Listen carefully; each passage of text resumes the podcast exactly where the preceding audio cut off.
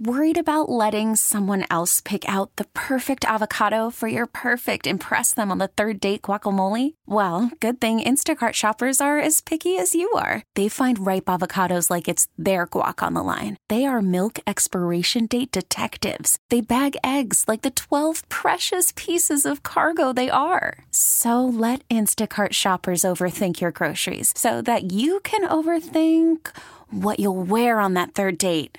Download the Instacart app to get free delivery on your first three orders while supplies last. Minimum $10 per order, additional term supply. Tensions are running high after the Philadelphia School District pulled a student video after complaints it was anti Semitic. The story from KYW education reporter Mike DeNardo. The controversy surrounds a podcast by two students at Northeast High that compared the black American experience with the contemporary Palestinian struggle. We see that art remains a powerful force in the face of oppression. When that video was shown at an assembly, a teacher complained that it was anti-Semitic and the district pulled it from subsequent assemblies.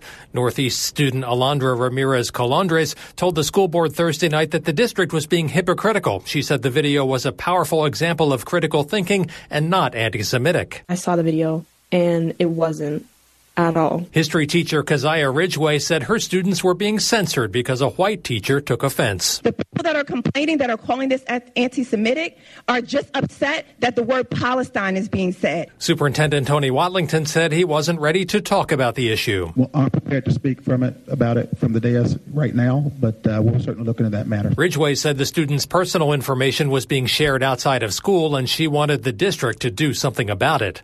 Mike DeNardo, KYW News Radio, 1039 FM.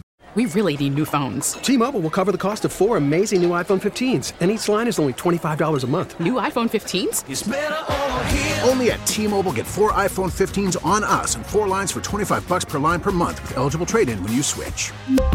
Minimum of four lines for $25 per line per month with auto pay discount using debit or bank account. $5 more per line without auto pay, plus taxes and fees. Phone fee at 24 monthly bill credits for all well qualified customers. Contact us before canceling account to continue bill credits or credit stop and balance on required finance agreement due. $35 per line connection charge apply. Ctmobile.com.